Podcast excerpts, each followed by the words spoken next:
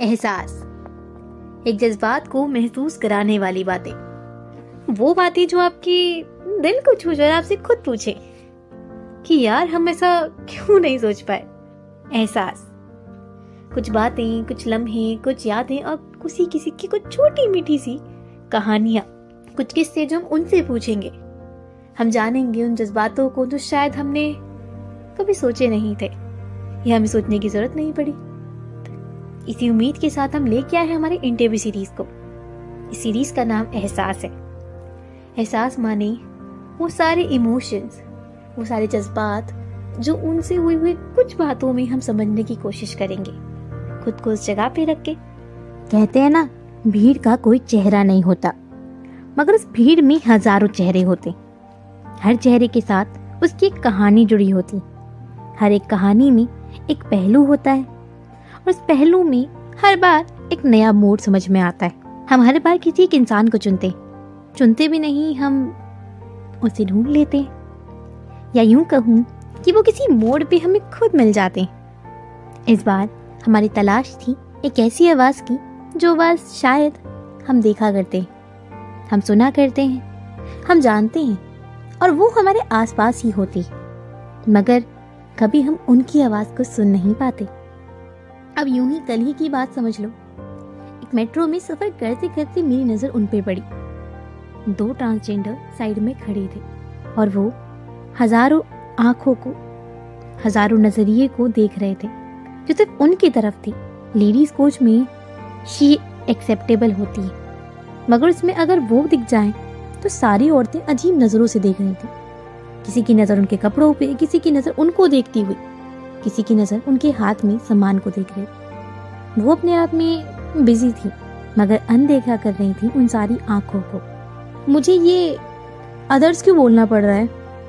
मुझे ये किन्नर क्यों बोलना पड़ रहा है? मुझे हमेशा उन्हें शिया ही में काउंट क्यों करना होता है? हम्म, क्योंकि हम उन्हें कभी एक्सेप्ट ही नहीं कर पाते। जरा सोच के देखिए उस एहसास को। जब अब उस बचपने में सभी के साथ खेला करते थे सब आपसे अच्छे से बात किया करते थे, वो सब आपसे बहुत खुश थे। मगर वक्त के साथ आप में कुछ ऐसे बदलाव आ जाए कि सब आपका मज़ाक उड़ाने लगे। आपकी चाल पे, आपके कपड़ों पे, आपके बिहेवियर पे उंगली उठाने लगे और कहने लगी, तुम ऐसे क्यों हो? बुरा लगता होगा ना? जब अचानक से आपके वो माँ बाप जब के साथ रहना चाहते हैं जो बचपन से आपको एक नन्ही सी जान की तरह पालना चाहते हैं, जो पैदा होने से पहले ही सारे सपने सजा लेते हैं कि आपको ये दिलाना है, फिर ये फिर ये फिर ये। अचानक से आपको एक मूड पे आके छोड़ दे।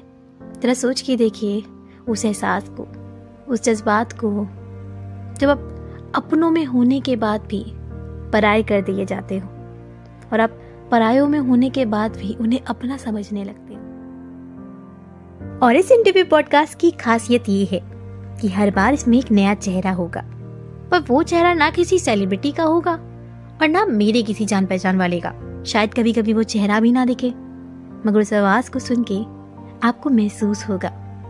एहसास होगा कि हाँ ये हम में से ही कोई थे। तो इसी उम्मीद के साथ कि आपको इस इंटरव्यू से कुछ सीखने को मिले। हम शुरू करते हैं हमारे interview podcast Ehsaas episode two को। तो रोज़ाना की ज़िंदगी में कई लोग कई तरीके से खाते और कमाते हैं। हर किसी का ज़रिया अलग होता है और हर किसी की ज़िंदगी भी। तो आपकी ज़िंदगी में खाने कमाने का ज़रिया क्या है? मैं तो मांगती हूँ मैं किन्नर हूँ मैं मांगती हूँ रोड पे मांगती हूँ दस पाँच रुपये यही मेरा ज़रिया है और यही ज़िंदगी में भगवान ने ऐसा बनाया इसलिए मैं मांग रही हूँ आज। मालिक ऐसी ज़िंदगी किसी को ना दे मेरी जैसी। पर क्या करूँ मजबूरी है। लाइफ है तो जीना तो पड़ेगा लाइफ हंस के जियो या दुख हो के जियो है ना? लाइफ है इसका नाम तो है ना? बस यही कहना चाहती हूँ मैं, अपनी ज़िंदगी में बहुत खुश हूँ। मैं अपनी दस पाँच मांगती हूँ। किसी से फालतू नहीं बोलती, जो दे दे उसका भला, ना दे उसका भला, है ना? किसी के पास नहीं होता, नहीं दे पाता वो। किसी पर मजबूरी भी होती है लाखों की, पर हाँ हमारी ज़िंदगी बहुत कठिन मुसीबतों से भरी हुई है हमारी ज़िंदगी। पर हमारे बारे में किसी को सोचना पड़ेगा। मैं यही गुजारिश करती हूँ कि हमारे बारे में कोई सोचो। मैं भी तो इंसान हूँ, भगवान ने मुझे भी तो रू दी है अंदर। पर क्या करूँ, ऐसी रू दी है, आज मैं मांग रही दस पाँच रुपये चलो कोई नहीं, मेरी लाइफ है।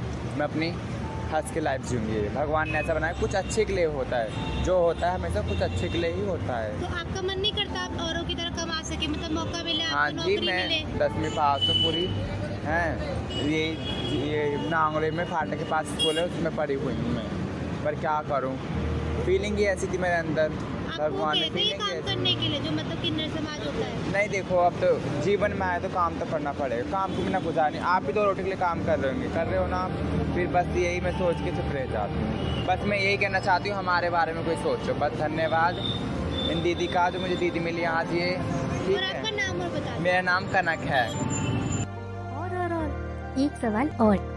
लोग कहते हैं वो मांग के कमाते पर क्या आप उन्हें अपने साथ बैठा हुआ देख के अजीब महसूस तो नहीं करोगे? वो कहते हैं कि यार वो गंदे काम करते हैं। क्या रेड लाइट पे लड़कियाँ नहीं दिखती वो कहते हैं कि वो सोसाइटी को खराब कर रहे हैं। उन्हें अलग रखना चाहिए। क्या सच में हमारी सोसाइटी में रेप केस उनके कारण होते हैं?